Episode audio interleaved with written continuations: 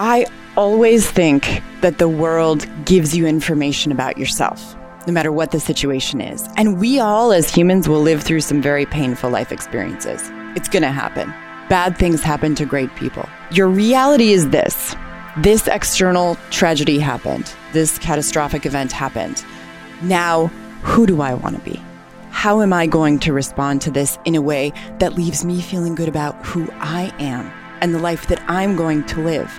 Because there are many times where we can't change external circumstances or people until you can come to a place where you say, This is the reality today. How am I going to embrace this reality today in a way where I feel good about myself? That's the question you need to focus on. That's Dr. Cortney Warren, and this is episode 177 of Wellness Force Radio. What's up, my friend? It's your host, Josh Trent, and welcome back to another episode for your weekly access to global experts in all things wellness as we discover the physical and emotional intelligence we need to live life well. In this podcast, we're talking about a really dirty word. Everybody does it, no one likes to talk about it, and it's lies. White lies, big lies, untruths, and sometimes just straight up bullshit. Yes, the research is showing us that human beings actually start lying around the age of two and much of that similar research points to 60% of all spoken words throughout the day by adults are actually lies. Now, we don't have to freak out about this, but we do get to talk about this how lying and self deception has a direct impact on our emotional intelligence, stress, interpersonal relationships, and essentially our energy levels and body composition. This clear connection of our thoughts, feelings, and actions to the way that we eat, move, and sleep could not be more clear in 2018, and we're diving deep into the psychology of self deception with Dr. Cortney Warren. Dr. Warren has been studying self deception for many years, and her groundbreaking TEDx talk, Honest Liars, the psychology of self deception, was actually the reason she's on the show today. Now, the opposite of a lie is the truth. And the truth is that in any moment, if you can choose to take a breath, you can choose how to respond instead of react to the multitudes of stress that's thrown at you, most likely every day. And that moment of truth comes to you by breathing. So, this is your breath break. Take a deep breath.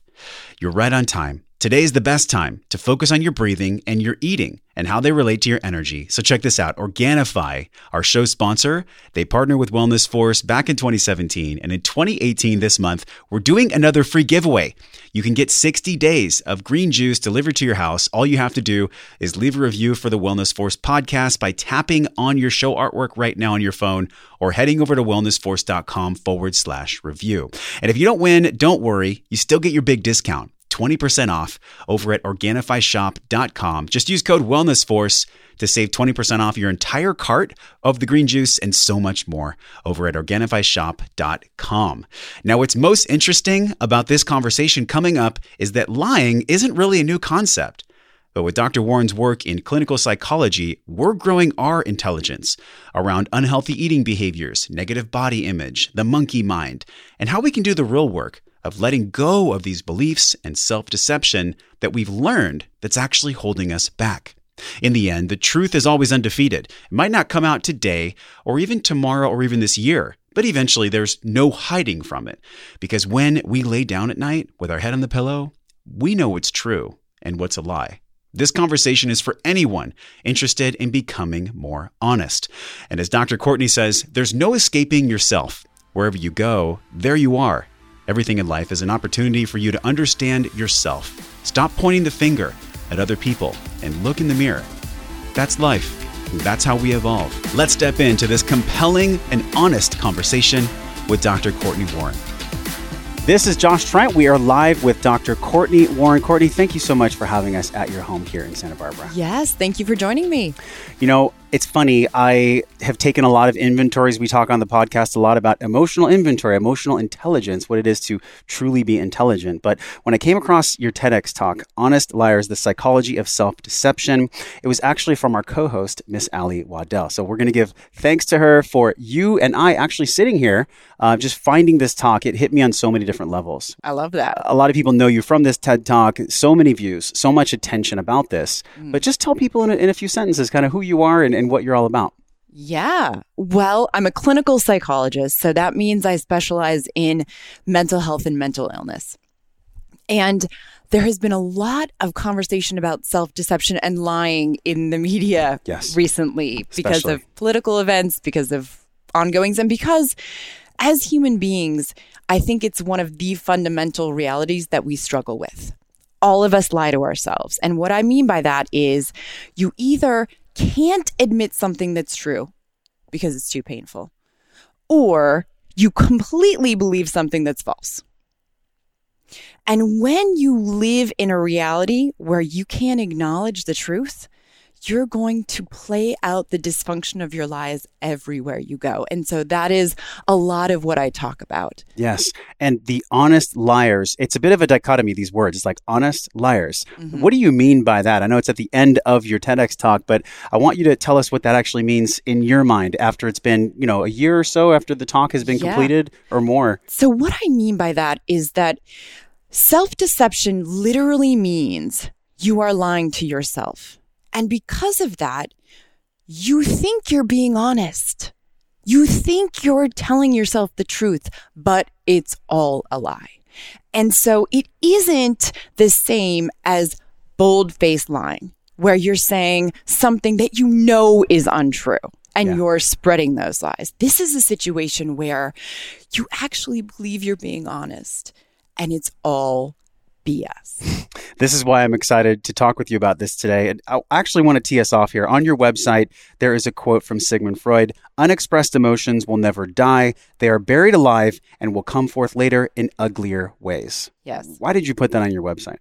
Well, I love Sigmund Freud, actually. Even though I'm a cognitive behavioral person in general, the way that I do psychotherapy, Freud revolutionized the way that we see human nature. In an essence, psychology is the study of human nature. It's the study of who we are, what makes us uniquely human. And the reality is that if you don't deal with who you are and look in the mirror, truly look in the mirror at who you are, how you act, how you feel, it's going to manifest all over your life in very, very dysfunctional ways. And so that quote by Freud just exemplifies that for me. I almost heard something in echo of this from Jack LaLanne, where he talked about, you know, your body and your health is a bank account. If you don't deal with it, it's going to come back later with interest. And I mm-hmm. feel like it's the same thing with emotions. Mm-hmm. You know, I spend the first 10 years of my life experiencing and learning what I think reality is. Mm-hmm. And then I spend the rest of my adult life actually learning what reality is. Yeah. What are your thoughts about that paradigm? I think that life is a journey and the learning never ends. And what we strive for as humans is to be as honest with ourselves given the information that we have today. And that as you go through your life, when that information changes, you shift your reality. And that that's really as good as it's going to get. The times when I worry most about people are the times when you will end up in my office and we will have those really painful, you're in a fetal position moments, those times in your life where you feel like you're drowning and you're in a black hole. Yeah.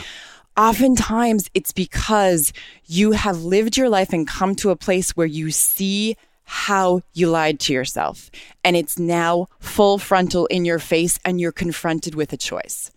Are you going to stay the same because it costs a lot to change? Or are you going to do something differently? And the biggest predictor of change is misery.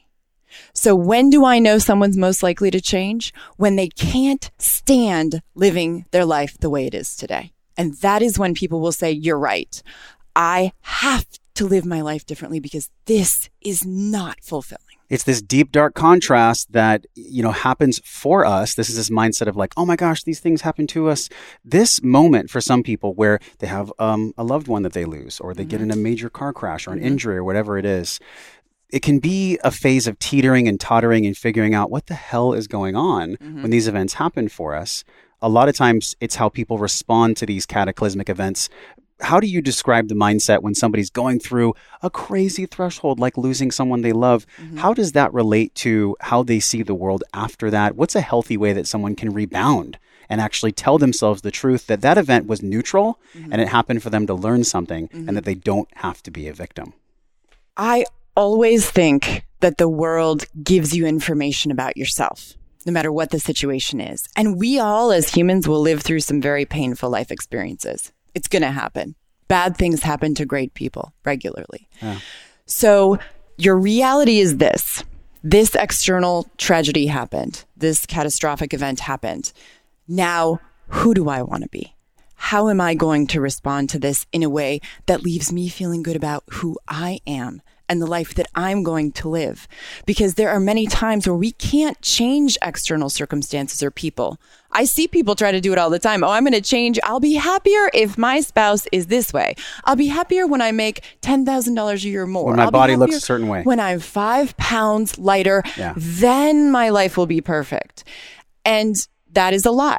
All of those are lies until you can come to a place where you say, this is the reality today. How am I going to embrace this reality today in a way where I feel good about myself? That's the question you need to focus on as a person. This is a learning curve, and you've sharpened this awareness over decades. So, your parents were college professors themselves. Yes. How did that shape the way that you can approach this emotional intelligence, this really radical emotional intelligence that the world gets to have right now, this deeper inventory? Mm-hmm what was that like for you as a young lady growing up in that environment? I think having academic parents helped me formulate critical thinking about realities that people accepted as fact, probably more than anything else. Because as university professors or when you're in an academic environment, the reality is that it encourages thinking, critical thinking, which is a brilliant need that we have seriously diminished in our culture. People accept fact that they hear wherever without analyzing it as where where are the data? Why do you believe that's true? Think about it. Before you accept it as truth, please think about it, yeah. please, and analyze it for yourself. So my parents very much fostered that in me. And that helps me to analyze not only myself, but everyone around me. It's interesting too because I think about my upbringing where my environment was not necessarily conducive to having the highest level of psychological tools, you know, uh, mm-hmm. uh, details about diet and nutrition for people that maybe didn't have. I know where mm-hmm. someone's going right now listening or watching. Mm-hmm. I didn't have parents that taught me the right way. Mm-hmm. How do they course correct there? Do they have to go to talk therapy? What is it really about course correction and re-seeing that from I'm not actually that person back then, I'm me now in this moment? Well, I always think therapy is a gift. I believe that therapy is indicative of you being brave and you being willing to look at yourself on a deeper, more internal level. And that takes a tremendous amount of courage because it's much easier to try to avoid it, much easier. So if anyone listening is interested in understanding themselves more deeply, please find a great psychotherapist. It's a gift for you for yourself. It's the only relationship you're ever going to have that exists just for you, period. It's interesting conflict avoidance. I know for a lot of people, even allowing themselves to feel anger, feel sadness, it's just not allowed because their paradigm when they were growing up, their parents never fought in front of them, mm-hmm. or maybe their parents fought too much. Mm-hmm. And so the child then thinks, I will never be like them. So I will never allow myself to go to a space where I feel anger, where I feel sadness, where I feel these emotions that can be extremely challenging as an adult because, in order to be in an intimate relationship, those feelings must be felt. How do we approach this? So, the first area in which I would recommend people start looking at who they really are and how they got to be this way is early childhood learning. Because we are all so foundationally affected by our early childhood environment our parents, our siblings, our school, our country of origin, our language. And as an adult, when you recognize a pattern in yourself, an emotion in yourself that feels reactive, that feels like, oh, I'm having this feeling and I don't want to feel it. Or yeah. maybe I'm having this feeling and it's really huge. Like I'm having this argument with my partner and my reaction seems really over the top given the current situation. I want you to pause. I want you to stop. I want you to take yourself out of that situation and say, what does this reaction say about me? And then go further and say, and where does this come from? What did I learn that is triggering this response in my behavior and my emotion? And that's how you will start to really see who you are at a much deeper level. For the men watching, listening, they approach emotions a lot differently, in my experience, than the women how do men approach feeling sadness, feeling anger in your clinical experience Mm-hmm. compared to the women that you've worked with? What's a common thread that comes up for the men and how they approach feeling emotions compared to women? it's certainly very diverse. It really depends. But culturally, it is so much more acceptable for women to express emotion in kind of erratic, chaotic ways, right? So seeing kind of the quote unquote crazy girlfriend who is out there and reacting and fighting and having these ridiculous mood swings seems somehow appropriate. Whereas for a man, that seems very inappropriate. And so we learn culturally, depending on where you grew up, what is appropriate and makes you valuable as a man or as a woman. And for a man in this cultural context, in mainstream US white culture, the ideal man is strong, non emotional, makes a lot of money, and is academically rigorous, has a high IQ. And so if that's true, then he shouldn't be really reactive or even really emotional. And certainly don't show emotion to your male friends because that would seem very strange, right? You're going to be accused of being homosexual or you're going to be accused of things that are actually completely false. So analyzing those cultural messages for yourself and saying, well, wait a minute, that's ridiculous. I am a human being who has emotions and needs to learn to express those emotions in respectful ways to myself and other people in my life to actually develop intimacy means that I have to share how I feel. And it means that I have to acknowledge how I feel. And it means that I have to figure out what's appropriate and not appropriate about what I feel. These feelings are so challenging sometimes, though. And, and I know you have firsthand experience. And look, we all do. There's going to be multiple things that we move through in life. The- Yes. The learning will always continue, right? It's Yes. a continuum up and down, peaks and valleys. You went through tenure, you were a professor, Yes. you had incredible knowledge. And then one day you're like, you know what? This isn't for me. Yeah. I don't want to lie to myself anymore. Yeah. Tell us about that because most people would be like, Cortney, you crazy? Why, like, Yes. why, why'd you leave that situation? Yes. In fact, I think most professionals that I knew were shocked and Yeah. said pretty much exactly like, What are you doing? What do you mean you're quitting? And I love academia and I love psychology, certainly. But I came to a point in my life, I had just had my first child. And I was spending the large majority of my time writing grants, publishing peer reviewed empirical journal articles for other PhD MDs that would almost never actually reach the general public in my office.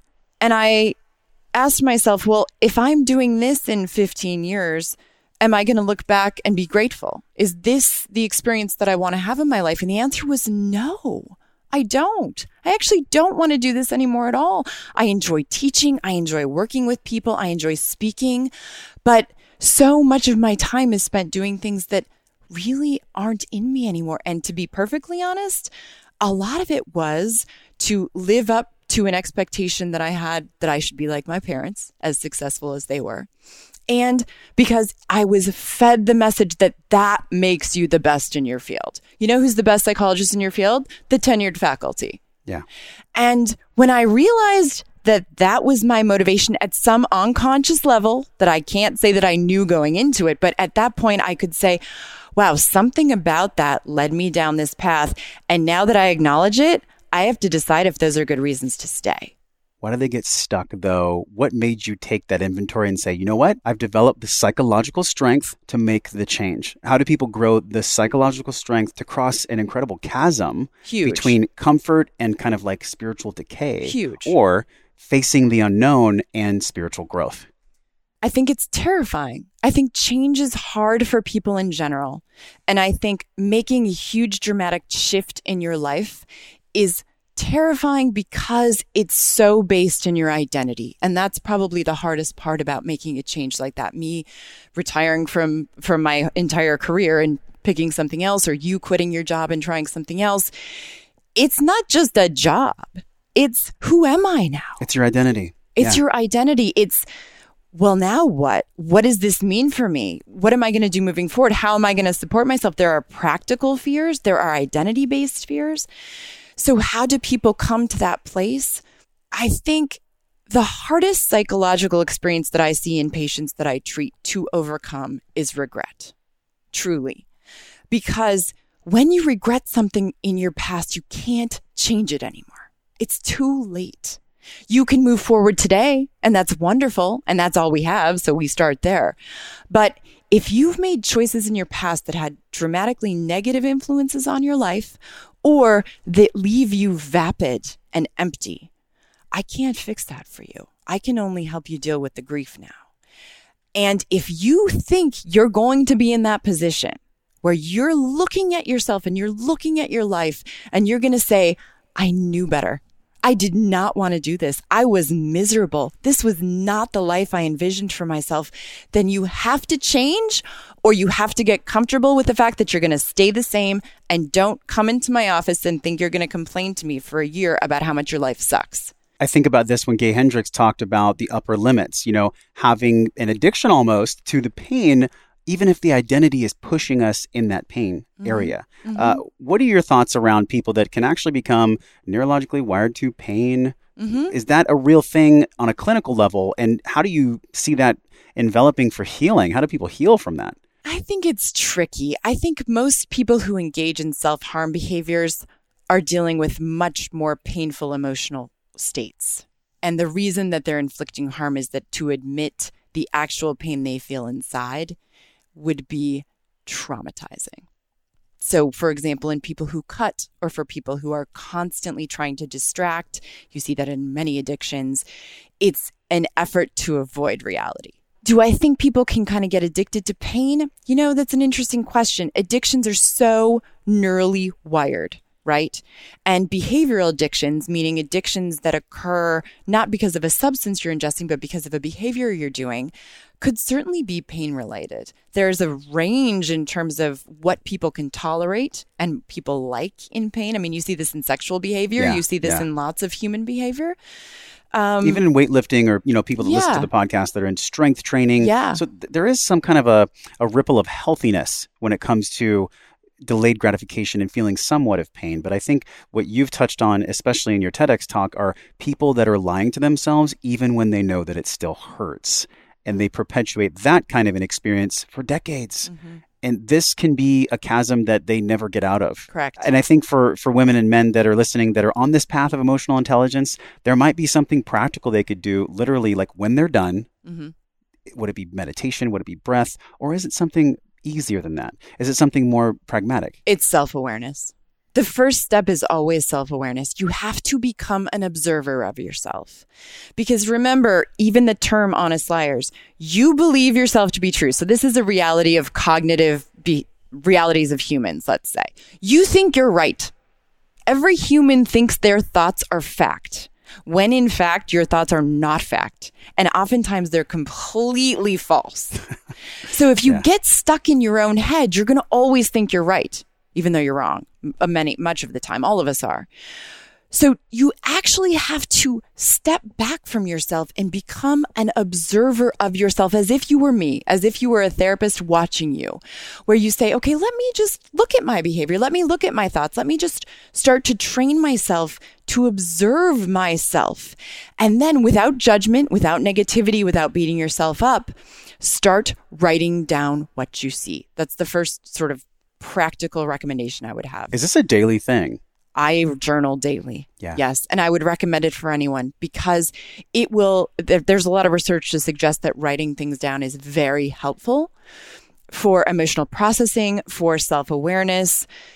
And it will help you admit the truth because once you write it down or once you tell another human being, it's really hard to lie about it again because you've already acknowledged it somewhere. This is something that happens. You could be deceptive constantly in your life. And then all of a sudden you get that glimmer of, oh my gosh, here's the reality over here.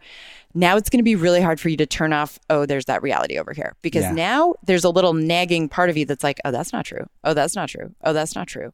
Writing it down will help you do that the financial aspect of this is big too, because I think the number one thing that comes up is lack of purpose or stress about finances mm-hmm. in regards to people's health habits. Mm-hmm. So, you know, a mom who's like a busy person all day long and she doesn't want to go to the gym because all of her responsibilities are taken care of, or a student that's totally broke and they don't want to eat healthy foods because they have that financial strain in their life. But at the end of the day, how we feel is how we feel So there's no escaping that, right? There's no escaping yourself. Do you feel like- Wherever you go, there you are. There you are. It's so funny. Uh, before I became a trainer, I used to be 280 pounds. Okay. And so I let go of a bunch of weight in Hawaii. And I realized in retrospect, 10 years later, when I was giving a talk, I actually used that phrase. I was like, well, I lost all this weight and I used fitness as a catalyst, but I still took myself with me. Mhm. I still brought along my bags with all my stories and all, Mhm. all my issues. And so I think that's the missing piece too. When we Mhm. look at this inventory, you know, you, you mentioned here too, when you're unresolved or unsure about something, pause. Mhm. The power of the pause. Pause. Obama was such a phenomenal speaker. He would keep people on the edge of their seat, and really great speakers do this. How do we speak to ourselves with the pause? Literally, tell yourself pause. Pause. When you're in the midst of a strong emotional experience, it is the worst time for you to make any big decisions. The worst time. Because even if the outcome, let's say you're in a relationship that isn't going well and you think, I am done. We're having this big argument. I am so fired up. I'm angry. I am done. I am leaving. This is over.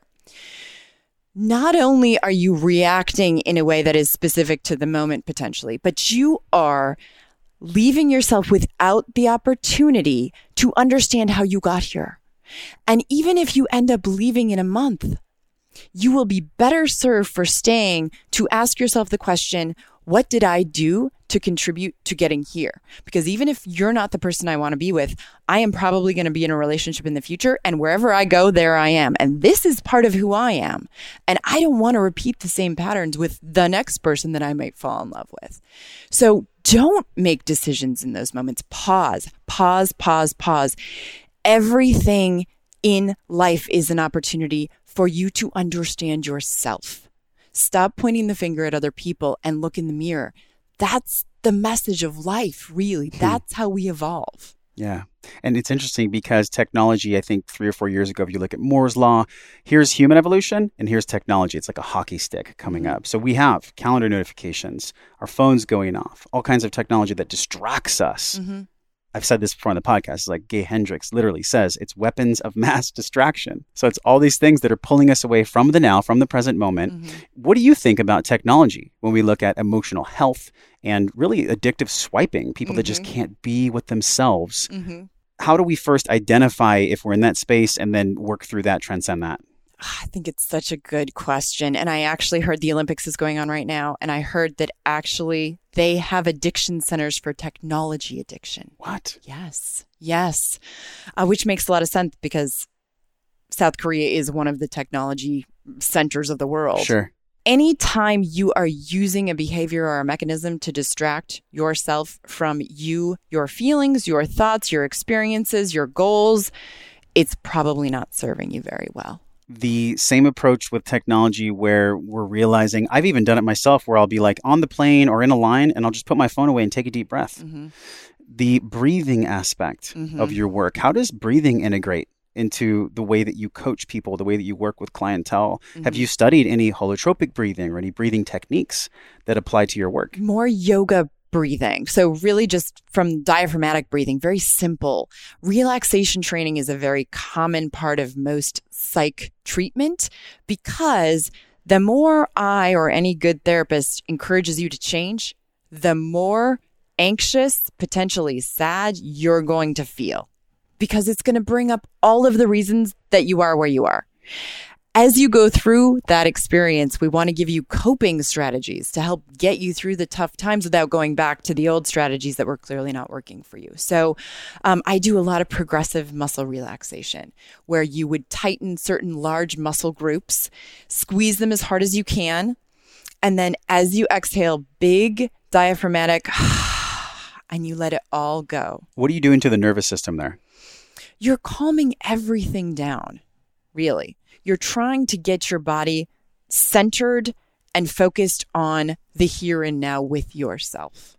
So when someone goes there, it's practicing being there when they're in a space of being triggered. Yes. Right. And, Yes. and that's the real work. And I think that's what we're all trying to design our environment so that we're not triggered as much. Mm-hmm. If somebody's in a deep state of work where they're overcoming a lot, maybe maybe it's abuse or maybe it's losing somebody, mm-hmm. how do they design their environment so that they're not so triggered? Do you work with people on designing their home environment, their work environment. sure. environment? Yes. And that's an interesting balance because there are different ways you can help yourself not be triggered. You could change antecedents, which is what you're describing, where you're trying to avoid or remove stimuli that generally you know trigger a response. So, for example, if you're an alcoholic, it's probably not a good idea to go to the bar. Yeah. That would be a stimulus for you to use. There are also times where we would want to do an exposure treatment where actually we want you to be exposed to that triggering event and then we want you to practice a different response. Because the reality is that it, it's going to depend on your life circumstance, but there are many stimuli that are going to be triggering to you that you're not going to be able to avoid in your life. And so learning how to actually be empowered in any situation is really the ultimate goal. Because the ultimate goal for me is you feel centered and secure and empowered in who you are wherever you go. Do you feel like there's some weight where people go to the environment that terrifies them the most?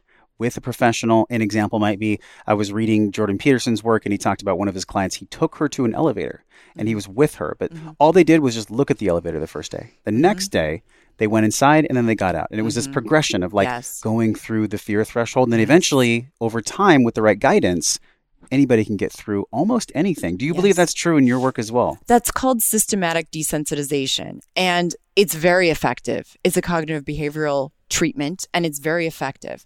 Do I believe that everyone can change?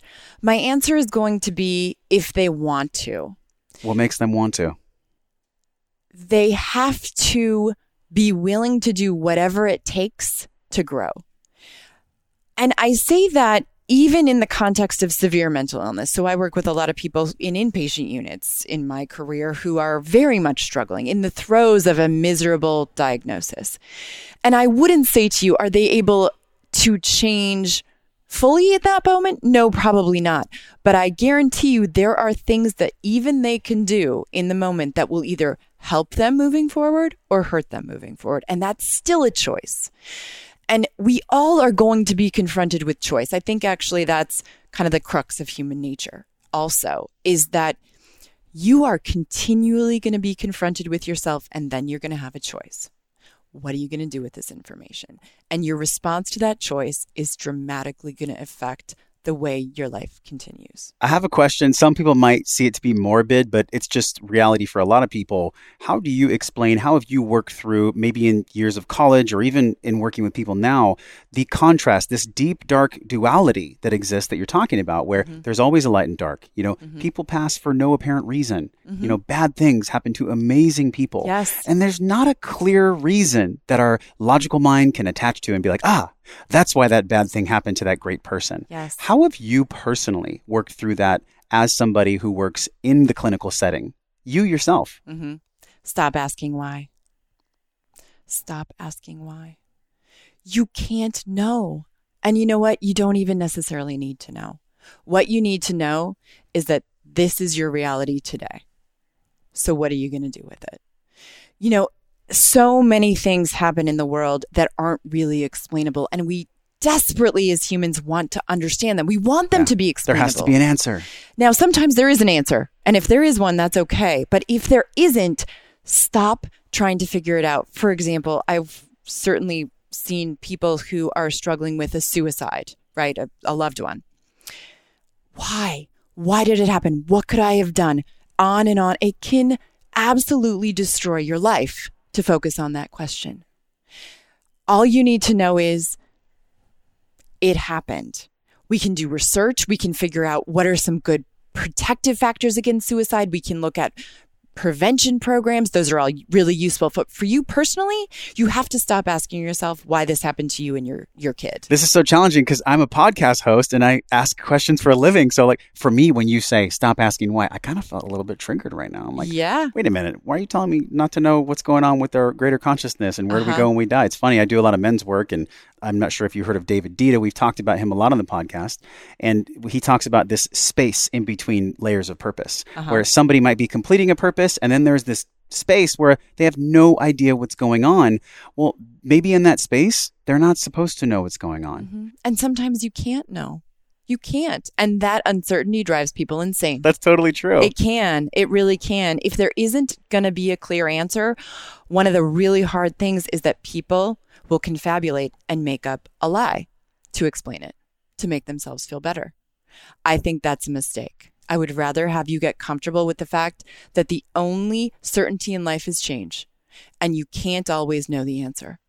Do you feel like the space where it's unknown, there's that space between purposes where people just insert a lie because the not knowing is so incredibly uncomfortable? Yes.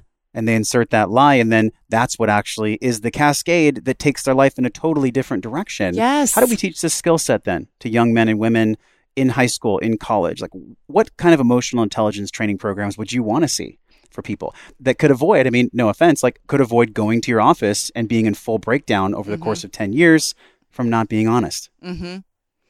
Gosh, a prevention program for honesty. Gosh, it's such a great question. Kind of flies in the face of, of a lot of news media and just narrative out there right now. Yeah. You know, it would be really focused on personal development and empowerment. It would be really focused on understand where you're coming from. Who are you? Who do you think you are? Now look at your behavior, your thoughts, your feelings. What does that actually tell you about who you are? And try to integrate that. And then talk to me about what your ideal self is and how we can get closer to that over time. It's this amazing dialectic change always between trying to accept who you are today and changing, right? Those seem like they're not compatible. It's like, well, change, but be really easy on yourself. Right. But they actually both are necessary. They're both necessary for you to survive and to feel good. And I don't think they're mutually excuse, exclusive. I think you can have them both. You strive to accept yourself as you are while at the same time acknowledging areas in which you'd like to evolve further. And if we could do that with kids, especially adolescents who are already in an identity crisis, right, developmentally, it's a it's a time of exploring who you are and separating from your family and your parents and developing peer relationships and dating and puberty and body image issues are massive, right? I mean, it's Huge. kind of the the age of onset of most eating disorders.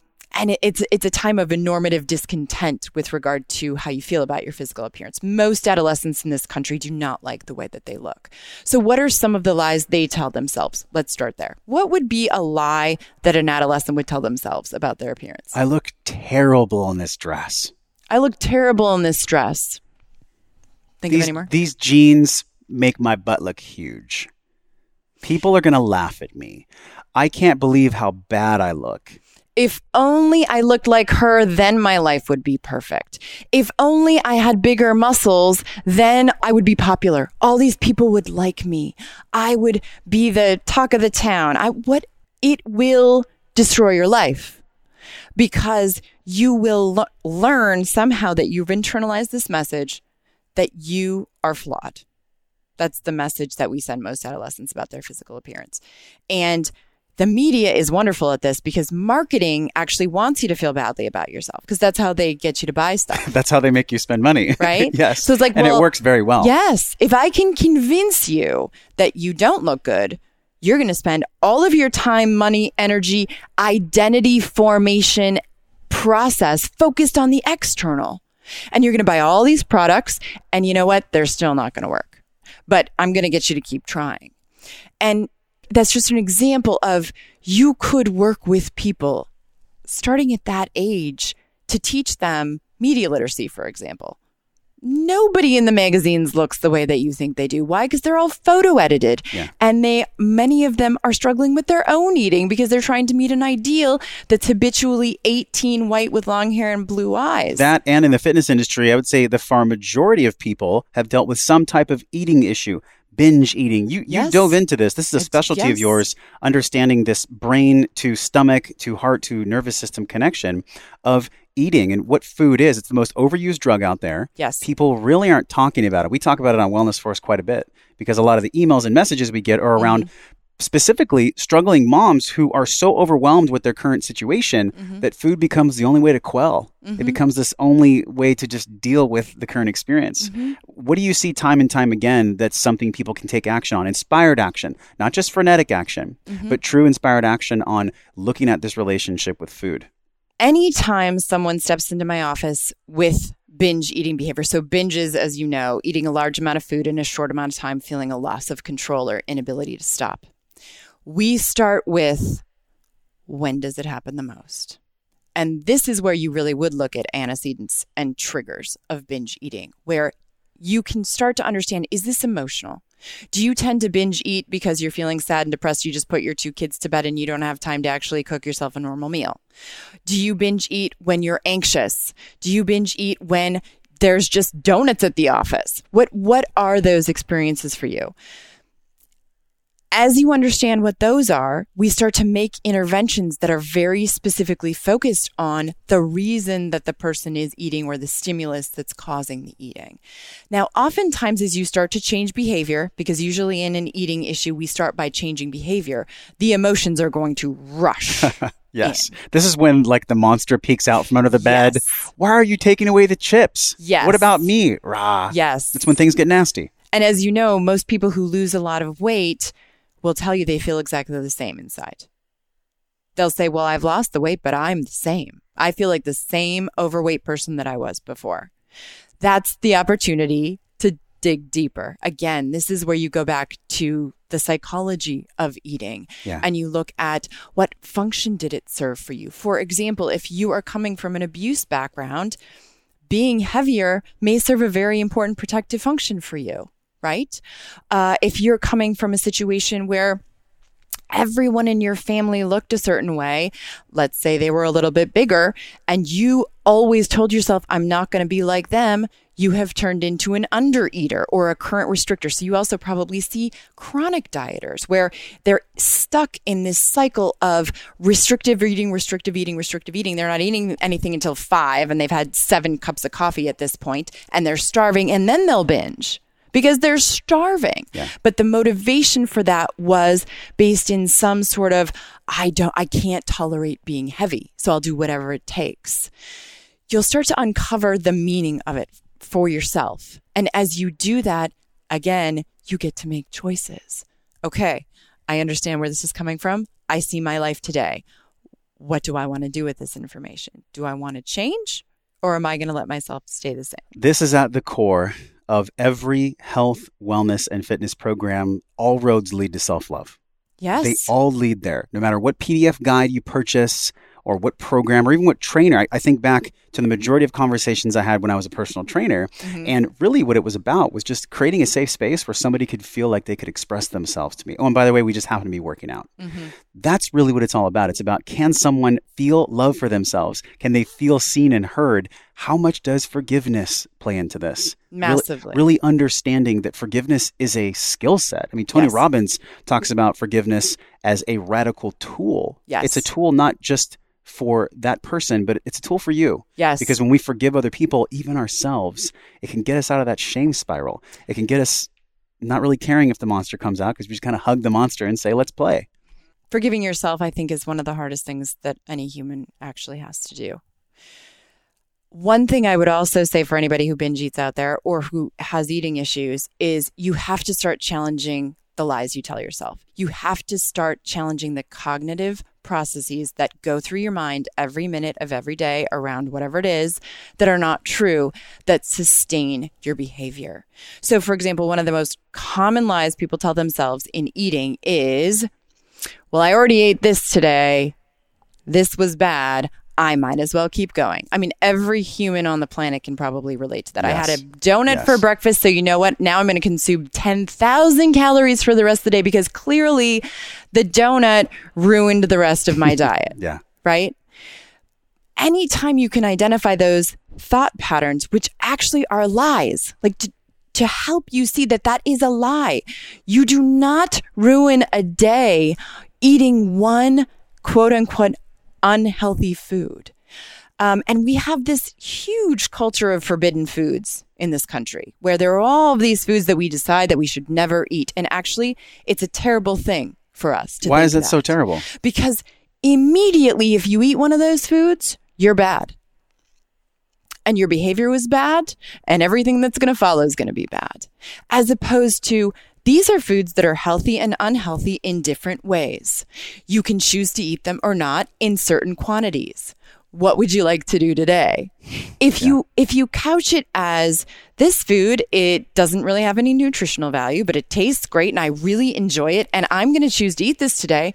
I really hope you do. And I really hope that you don't have any negative psychological consequences from it right? I think that I've dealt with this personally. I, I, had a program two years ago where I was in the process of letting go of seven pounds, and I went to the UCSD Department of Physiology, and we did a VO2 max test, and we figured all these things out. And I realized it was stress. It wasn't the calories I was eating. Mm-hmm. It had nothing to do with the energy I was putting out mm-hmm. because quantifiably it should have worked but yet there was an energetic component to letting go of old weight mm-hmm. this energetic component i think is tied into taking a breath, being in forgiveness, and going back to it's something that you and I talked about before we recorded this way of just seeing life as it was 10,000 years ago love, connection, sunlight, real conversation with people. Mm-hmm. These are the skill sets that are currently under siege mm-hmm. in this society. I think social connection is probably the strongest psychological predictor of health over time, period.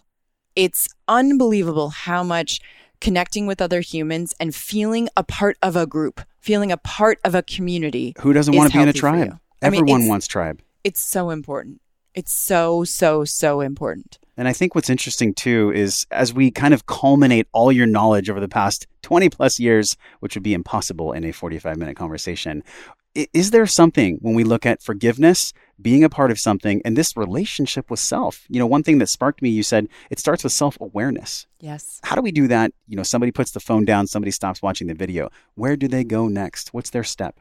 Sit. Put down the phone and sit in your chair by yourself with no stimulation. What does that feel like? Start to think of your life as a big experiment. Start to think of yourself as a scientist.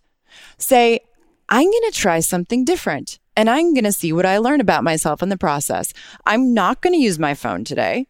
I'm going to sit here and I'm going to sit here for 10 minutes and I'm going to see what goes through my mind. I'm going to see how I physically feel. I'm going to see, is this crazy uncomfortable for me? Or is this like the greatest thing ever? And I think, wow, I love this. Do I want to try to meditate? Do I have these thoughts bombarding about what I should do and what I shouldn't do and blah, blah, blah? Or am I pretty calm?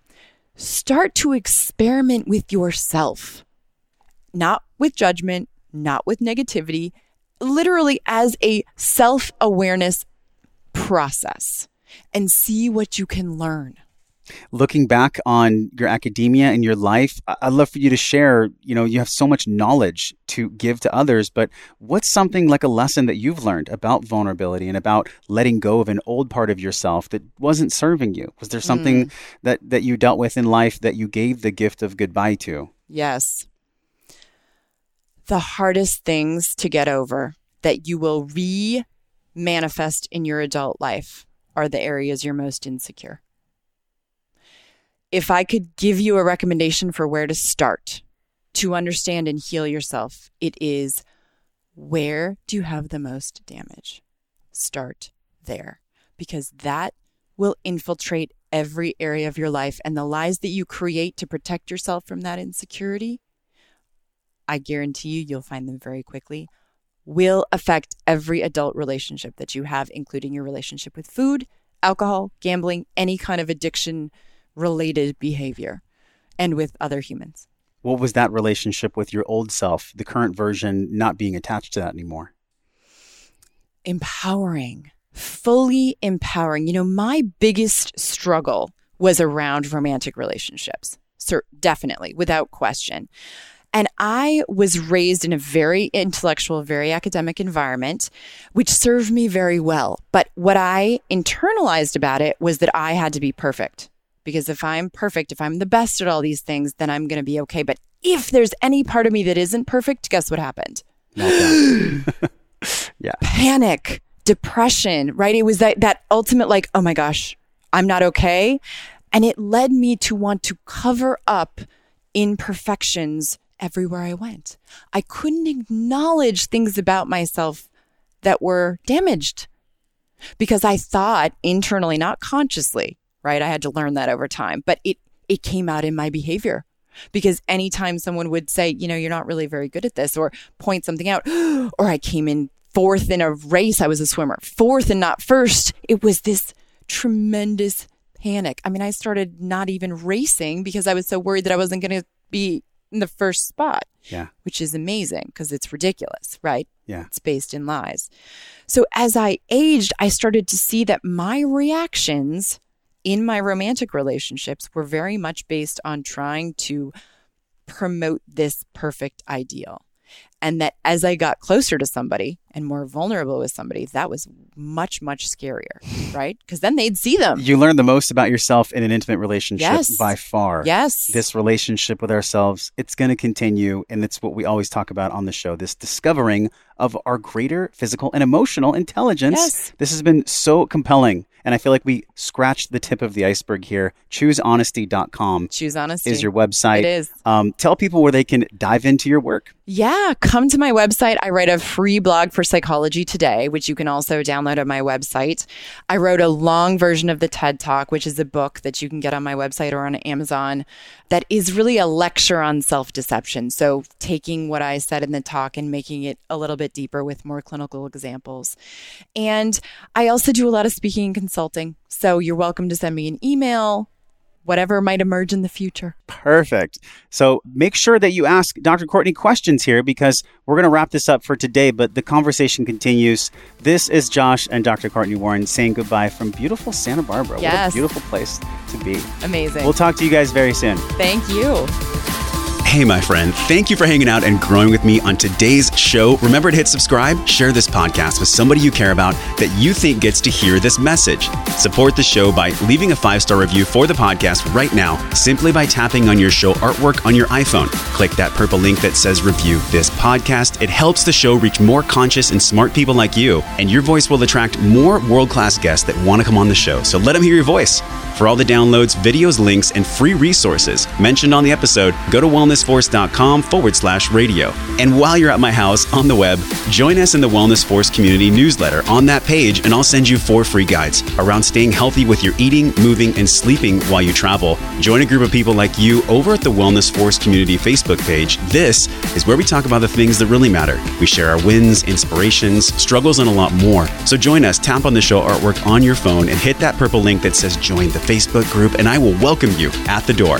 Okay, now you get to go out into your world and create impact for the people that you care about. So until I see you again real soon, I'm wishing you love and wellness.